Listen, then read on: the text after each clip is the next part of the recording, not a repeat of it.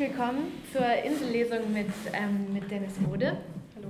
Äh, Dennis ist aus Leipzig angereist, da wohnst du, da hast du auch studiert Germanistik und sie ist schon eine ganze Zeit so in dem, was man literarischer Betrieb nennt. Also Dennis, du warst Finalistin beim Open Mic. Das ist ein wichtiger und auch ein, ein, ein Nachwuchswettbewerb, der sehr viel Aufmerksamkeit bekommt.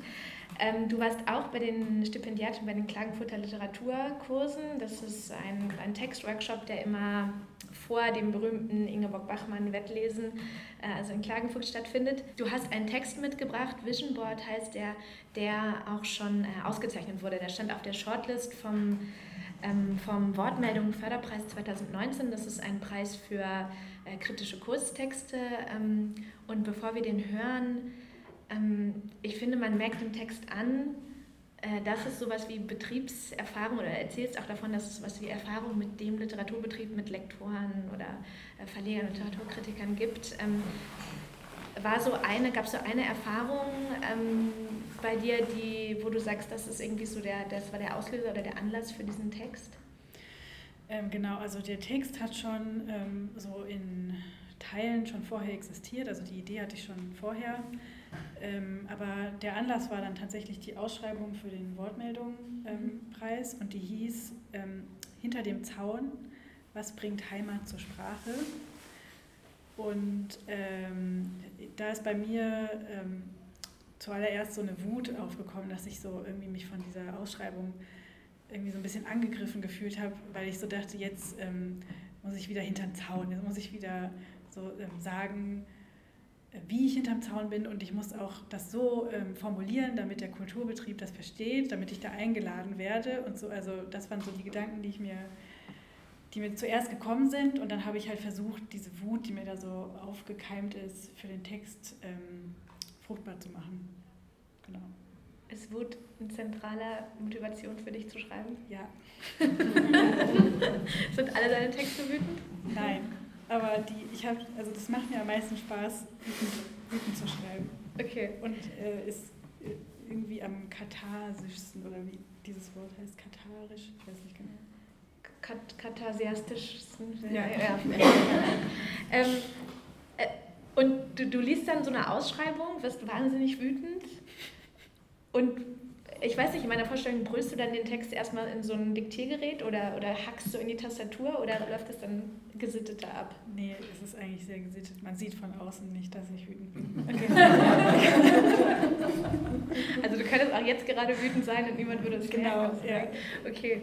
Ähm, ich fand, äh, ja, das ist interessant, weil ich glaube, als erstes, als ich dann den Text, als ich Vision Board gelesen habe, fand ich ihn, ähm, also viele Sätze total schön, aber auch so Sätze, die einen so wahnsinnig betroffen machen oder mich wahnsinnig betroffen gemacht haben beim Lesen.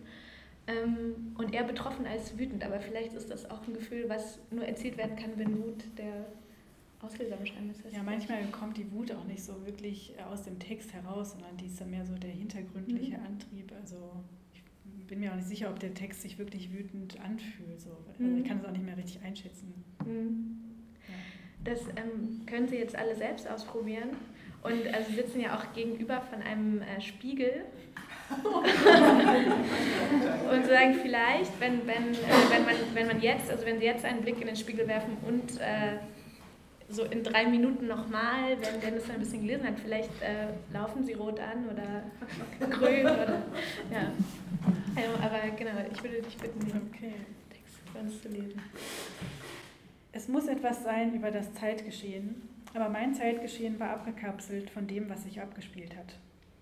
Es war etwas anderes als das, was die Leute hören wollen, nämlich das, was um 20 Uhr in den Röhrenfernsehern zu sehen war die Bilder von Explosionen hinter konvexen Glasschirmen, aber die habe ich nicht mitbekommen. Ich habe damals Nickelodeon geguckt und Super RTL, obwohl das Programm da nicht so gut war und vor der Tür war es still.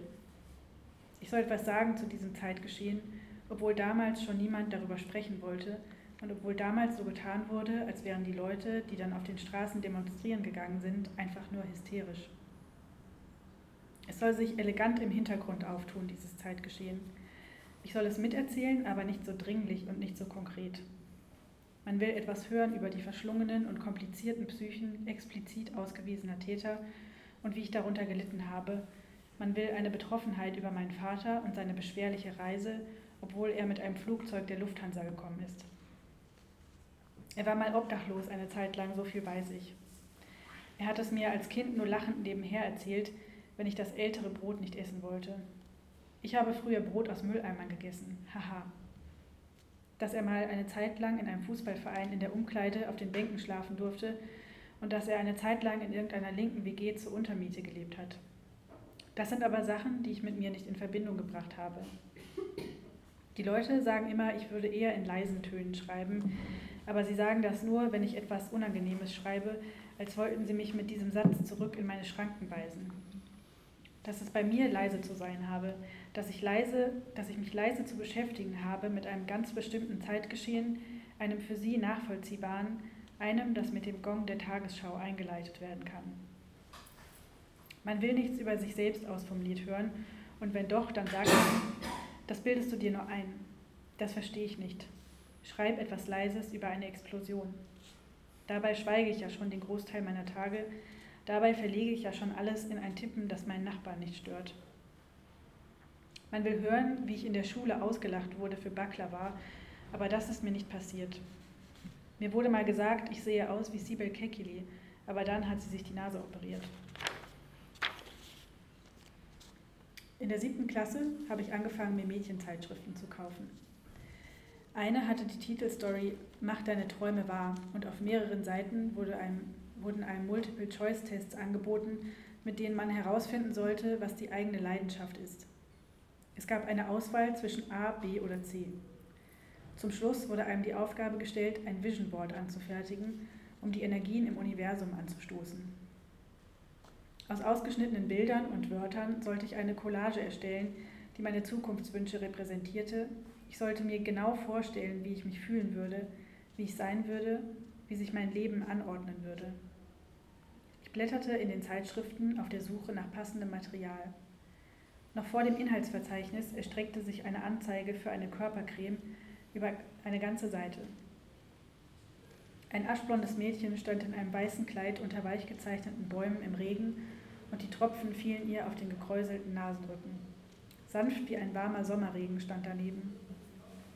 Mädchen mit kindlichem Haarschmuck, um die Taille gebundenen Jacken, Sonnenbrillen mit rosa getönten Gläsern, auf die Strasssteine geklebt worden waren, sie lächelten in die Kamera.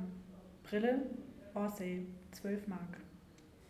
Allesamt blond wie auf den Litfaßsäulen und den großen Werbeplakaten, die nachts von kleinen Laternen beleuchtet wurden, wie auf den endlosen Reihen Fernsehzeitungen im Supermarkt.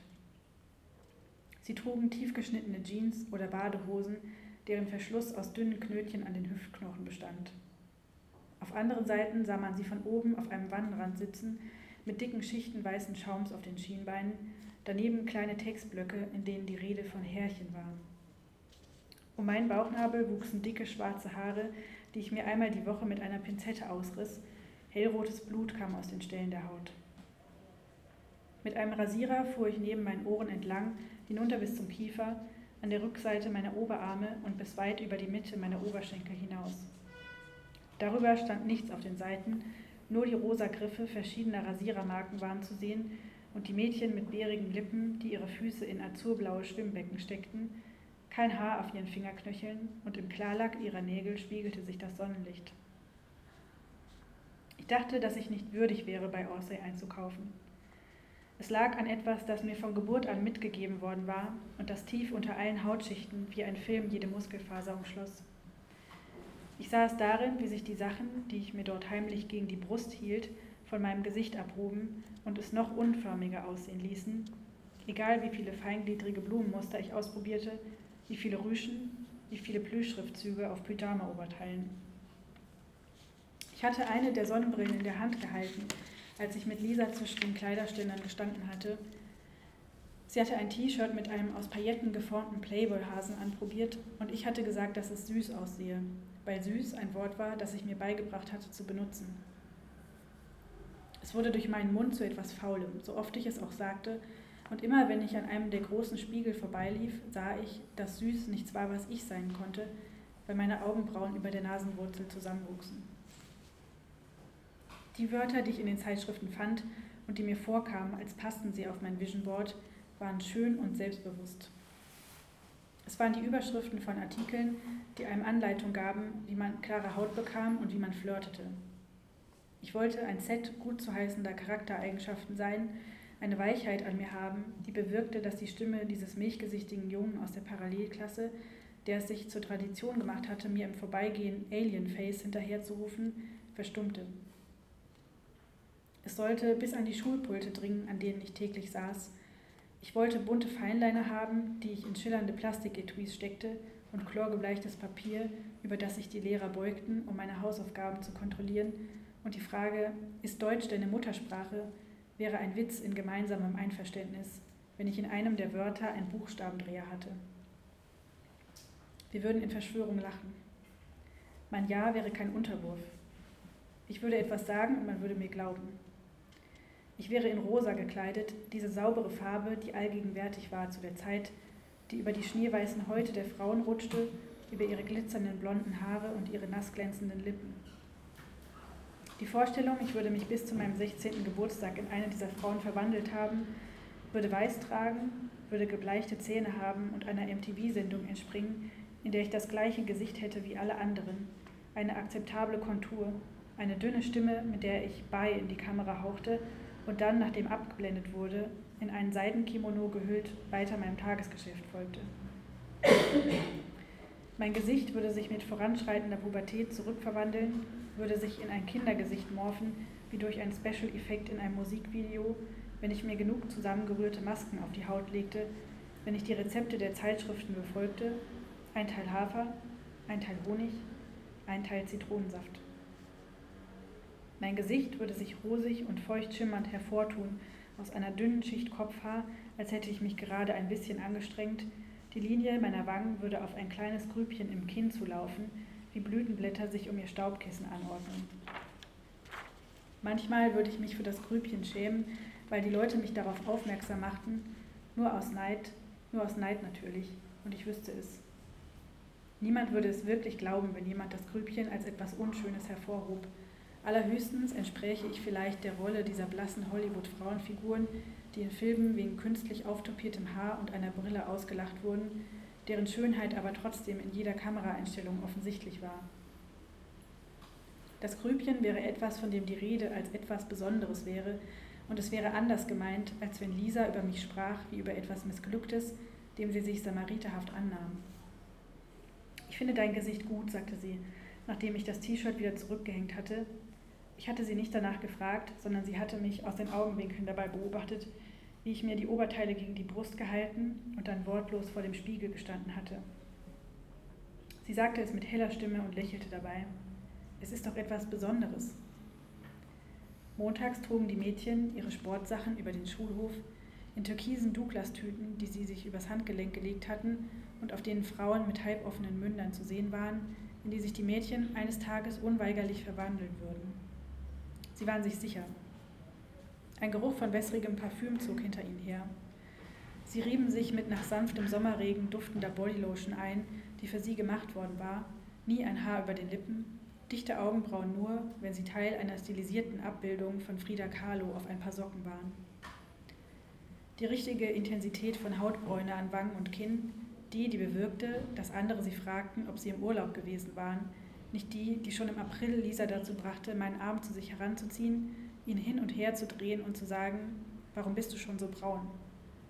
Auf diese Frage gab ich nie eine Antwort. Sieht man es denn? fragte ich Lisa, als wir den Orsay verlassen hatten und schon auf dem Weg zur Bushaltestelle waren.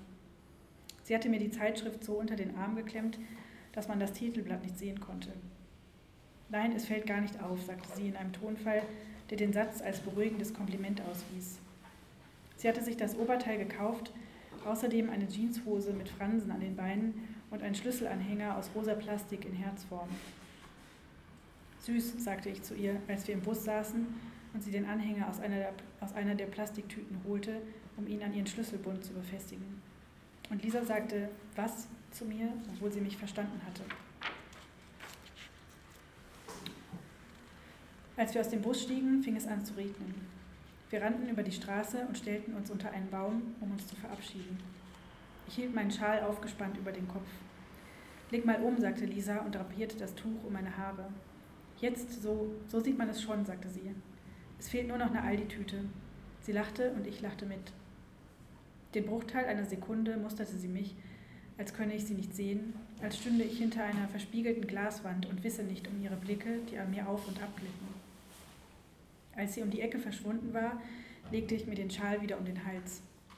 Von den Bäumen tropfte mir das Wasser auf den Kopf. Nichts daran war sanft, nichts daran hatte etwas gemein mit dem frischen Duft einer weißen Körpercreme, nichts hatte ich gemein mit den hellgrünen Blattspitzen, von denen der Regen mir ins Gesicht tropfte. Die Mädchen auf den Seiten verloren Augen und Teile ihrer Wangen, als ich die Wörter schön und selbstbewusst ausschnitt. Ich dachte, dass ich eigentlich genauso aussehen müsste. Nichts konnte dagegen sprechen. Ich war so gemeint gewesen. Irgendwo in mir steckten diese wasserblauen Augen und dieses tiefe Weiß ihrer Dekolletés. Irgendwo in mir steckte dieses Aussehen fest und kam nicht hervor, und ich versuchte es herauszulocken mit den DIY-Masken, die ich im Badezimmer zusammenrührte, während ich mich ans Waschbecken drückte und sich neben mir in der Badewanne eine Kalkspur bis zum Ausguss zog. Ich stand auf Zehenspitzen mit den Händen, ich stand auf Zehenspitzen mit den Händen auf den Rand des Beckens gestützt, damit ich mich im Spiegel sehen konnte. Die Schultern bis zu den Ohren hochgezogen, ein Gemisch aus Haferflocken und Honig, das mir von den Wangen tropfte und das süß auf den Lippen schmeckte. Ich soll sagen, es ist 20 Jahre her. Das eine steht nicht in Zusammenhang mit dem anderen. Ich soll sagen, mein Vater spricht sehr gut Deutsch, er ist sehr freundlich, er hat einen südländischen Charme. Ich soll sagen, ich bin eine andere Generation, ich soll das Wort Generation benutzen. Ich soll sagen, für uns ist schon alles anders geworden. Unsere Eltern haben viel für uns gearbeitet und dann soll ich sagen, wie genau sie gearbeitet haben, auf dem Bau oder in den Toiletten von McDonald's. Ich soll eine Beschreibung über schwarze Haare unter Tüchern einfügen, damit man versteht, was ich meine. In leisen, einfühlsamen Tönen. Ich soll sagen, dass wir heutzutage schon weiter sind, dass es vor kurzem ein Hashtag gab, unter dessen Namen ich meine innere Spaltung habe ausdrücken können, meine Zweigeteiltheit, und das wäre der Bogen vom früheren zum jetzigen Zeitgeschehen gewesen. Es wären Geschichten aus der Vergangenheit gewesen, und es wäre der Tag gekommen, an dem ich eine Linie hellen Puders auf meinen Nasenrücken zeichne und nachlässig mit der Pinzette bin an dem ich nicht darauf achte, nur bestimmte Muskeln meines Gesichts zu benutzen und nicht vor dem Spiegel sitze und mein Lachen ausprobiere, nicht vor dem Spiegel sitze und meine Stirn gegen ihn drücke, die Bilder der blonden Frauen an den Innenseiten meiner Schranktüren im Rücken, nicht einen zweiten Spiegel hinzunehme, um mich im Profil anzuschauen, langsam auf einer Weintraube zu kauen, um zu sehen, ob ich ekelhaft aussehe, nicht meine Ohren mit Duschgel auswasche, nicht meine Schläfen rasiere und den Abschnitt zwischen Haaransatz und Augenbraue, sondern mir Haarverbrei im Gesicht auftrage, nicht weil ich will, dass es sich verändert, sondern weil es sich gut anfühlt. Kühl erst und dann warm, weil meine Haut dann weich wird und ich als letzte Bewegung vor dem Einschlafen über meine eigene Wange streiche. Dankeschön.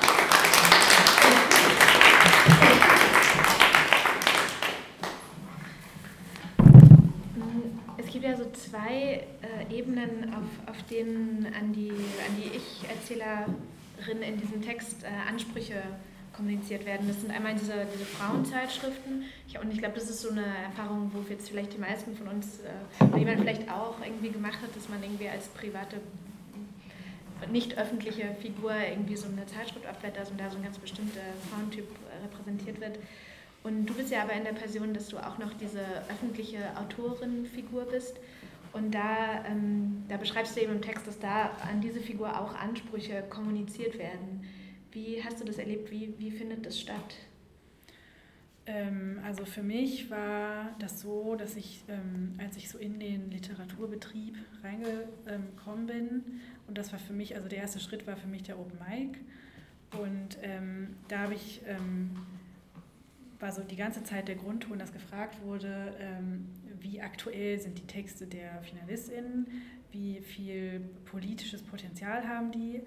Und ähm, ich hatte einen Text eingereicht zu einer Frau, die ihre ähm, Mutter verliert. Und ich wurde dann von so jemand, so einer Frau von Deutschlandfunk, wurde ich dann gefragt, ähm, was, daran, was ist daran jetzt äh, aktuell?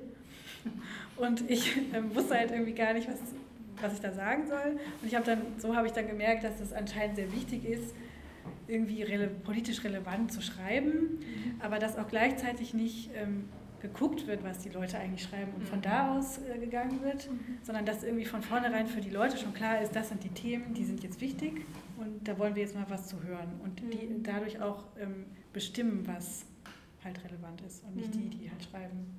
Und das war, also das, so, so habe ich das vermittelt bekommen, aber das war nicht ähm, so, dass Einzelpersonen konkret zu mir gekommen sind und gesagt haben, der Text, da mach doch mal das und das noch rein oder so. Also war das mhm. nicht, das war mehr so eine Grundvibe. Mhm. Hat, die, hat die Person, die das gefragt hat, alle Personen gefragt? Oder hast du es mitbekommen? Oder war das.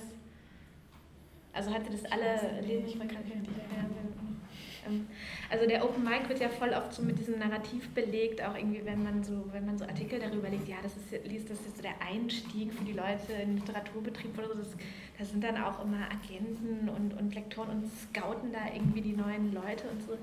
Ähm, es ist ja aber immer noch ein Wettbewerb. Hat das irgendwie ein, merkt man das irgendwie als jemand, der da teilnimmt, dass man schon auch in einer Konkurrenzsituation mit anderen Autorinnen und Autoren im gleichen Alter dann ist? Spielt das irgendeine Rolle?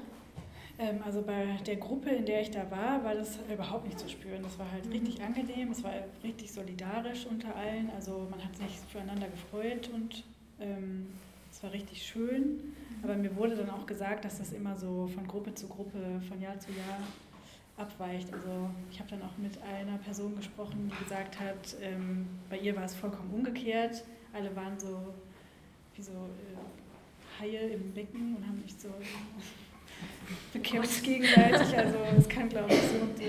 Es ja. sind dann halt so Gruppendynamiken, die da aufkommen. Ja. Ich habe das aber jedenfalls nicht so erlebt, Gott sei Dank. Mhm. Und wenn man dann einmal drin ist, im Haifischbecken, ähm, kann man sich davon dann noch, noch freimachen, von, von so Leuten, die einem danach was äh, fragen, wie relevant ist dein Text? Also, oder sind die dann so, sind die in deinem Kopf, wenn du bei allem, was du schreibst? Oder?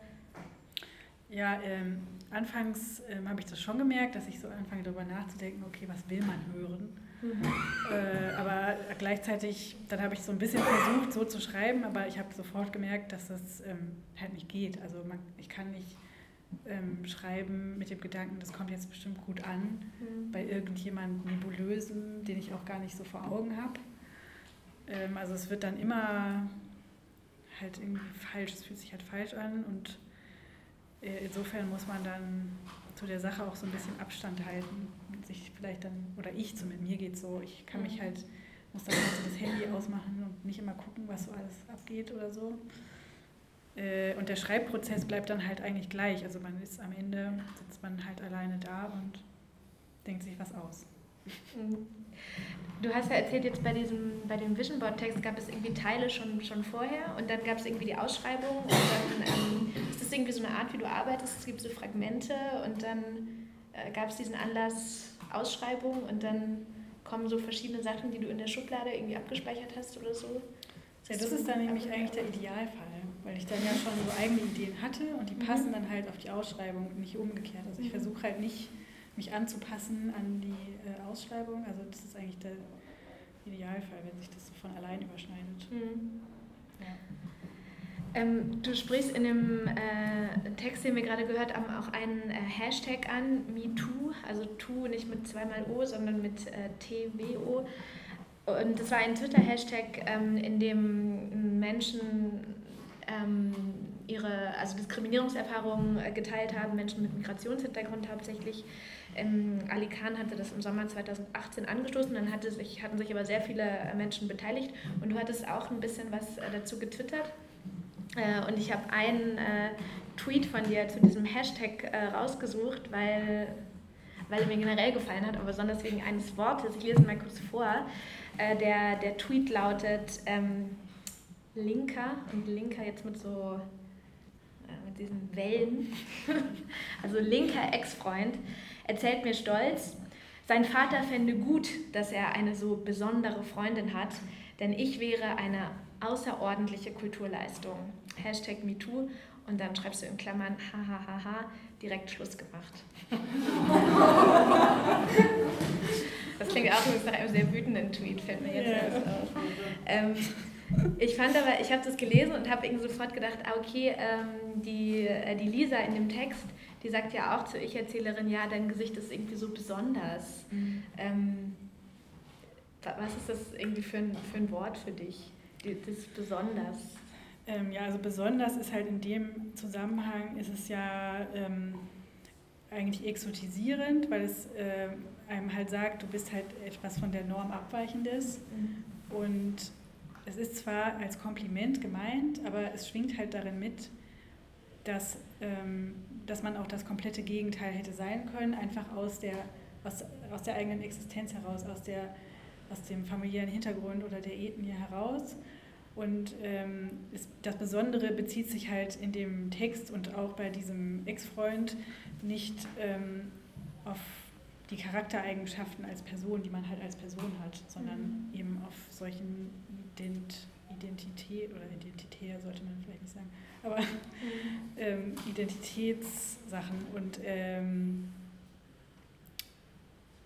genau, in dem Sinne kann man das dann, also ist es halt ähm, auch so diese ähm, außerordentliche Kulturleistung, also darin schwingt ja mit, dass man sich an mir irgendwie abarbeiten muss, mhm. bevor ich äh, gut bin oder bevor ich irgendwie Teil der Gesellschaft, der Mehrheitsgesellschaft sein kann oder so. Also, dass man mhm. irgendwie ein Fehlschlag ist sonst. Mhm. Aber ja. Aber besonders kann man natürlich trotzdem sein, aber dann nicht deshalb. Wie, wie hast du generell, also du hast äh, noch ein bisschen mehr irgendwie dazu getwittert, so wie hast du das äh, wahrgenommen? Haben sich da, viel, also auch vielleicht jetzt in der, in der Literaturbubble und in dieser Twitter-MeToo-Bubble so äh, ja, so ein bisschen. Also ich kann mich jetzt nicht mehr hundertprozentig mhm. erinnern an alles, aber ich habe auf jeden Fall, das war so das erste Mal, dass ich so ein Hashtag überhaupt was da mitgemacht habe oder mhm. ähm, überhaupt so eine Bewegung im Internet mitbekommen habe. Mhm. Und für mich war das ziemlich beeindruckend, weil ähm, es war zwar alles so ziemlich schmerzhafte Tweets, aber trotzdem in dieser ganzen, in diesen ganzen schlechten Erfahrungen war irgendwie so habe ich mich erstens mal wiedergefunden und es hat sich irgendwie auch so eine Gemeinschaft gefunden. Und zu sehen, dass viele Leute das Gleiche erlebt haben oder ähnliches, war auf jeden Fall sehr ähm, dann trotzdem irgendwie bestärkend, obwohl es auch gleichzeitig halt natürlich schlimm ist. Aber mhm. ähm, also ich habe aber auf jeden Fall auch ähm, andere SchriftstellerInnen ähm, von denen gelesen, dass sie auch ähm, so die Erfahrung von Tokenism gemacht haben. So als, oder die habe ich selber auch gemacht, dass ich mitbekommen habe, wie der Veranstalter gesagt hat, ja, wir wollen jetzt auch ein paar mehr Ausländer einladen und halt gedacht habe, okay, also erstens mal stimmt das gar nicht, ich bin gar kein Ausländer und zweitens mich dann halt gefragt habe, äh, kann ich jetzt überhaupt schreiben oder bin ich hier nur, weil ich irgendwie eine bequeme Alternative bin? Mhm. So, und das habe ich auch von mehreren anderen Leuten dabei gelesen. Mhm.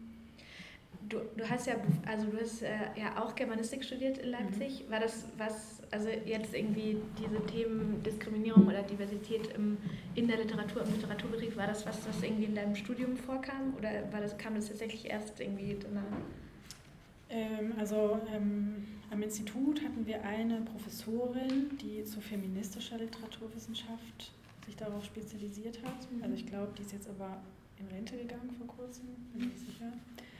Also da wurde sich damit auseinandergesetzt ähm, und also es kam eigentlich erst so im Master, dass ich, äh, dass sich da verschiedene ProfessorInnen auch mit anderen Erzählformen auseinandergesetzt haben, also nicht so dem Kanon gefolgt sind, sondern zum Beispiel auch Netflix-Serien oder sowas behandelt haben. Mhm. Also dass ich da habe ich gemerkt, dass sich geöffnet wird auch anderen Erzählformen mhm. gegenüber, ja. Und würdest du sagen, das ist auch was, was gerade im Literaturbetrieb passiert oder wollen da trotzdem alle noch, dass man den fetten neuen Rowold-Roman schreibt oder so? Was meinst du? Also dass zum Beispiel andere erzählerische Formen oder andere Stimmen irgendwie auftauchen oder auch einfach angenommen werden und vorkommen mit großen Publikumsverlagen oder ausgezeichnet werden beim Open Mic oder. Also ich habe so den Eindruck, dass es schon, ähm, dass man sich da jetzt schon darum bemüht, mhm. aber ich überblicke das natürlich auch mhm. nicht vollkommen. Also ich stecke da auch nicht so sehr drin, auch nicht in den Auswahlprozessen oder was sich wer dabei denkt. Aber ich habe schon so das Gefühl, dass so, ein Grund, so eine Grundstimmung ist, dass man sich eigentlich schon bemühen will. Mhm. Was ja sehr gut ist. Mhm. Wäre das so dein Vision Board für den deutschsprachigen Literaturbetrieb? Oder? Ähm, ja, also ich würde ja erstens mal kein Vision Board machen, weil das Vision Board ist ja eine Collage aus Dingen, die schon da sind. Aus so alten Thomas Mann-Romanen. Genau. Dann ausschneiden also, Besser nicht, sondern einfach den Thomas Mann so ja. als, als Frau schreiben oder so, ja. sondern ähm, ich finde es halt wichtig, äh, auch offen zu sein, äh, Stimmen gegenüber, die vielleicht erstmal sich fremd anfühlen oder halt nicht wirklich fremd, aber die halt, weil sie nicht dem, der eigenen Erfahrung, von der eigenen Erfahrung sprechen, ähm, diese Stimmen halt zu hören und auch zu erkennen. So, ja. Mhm.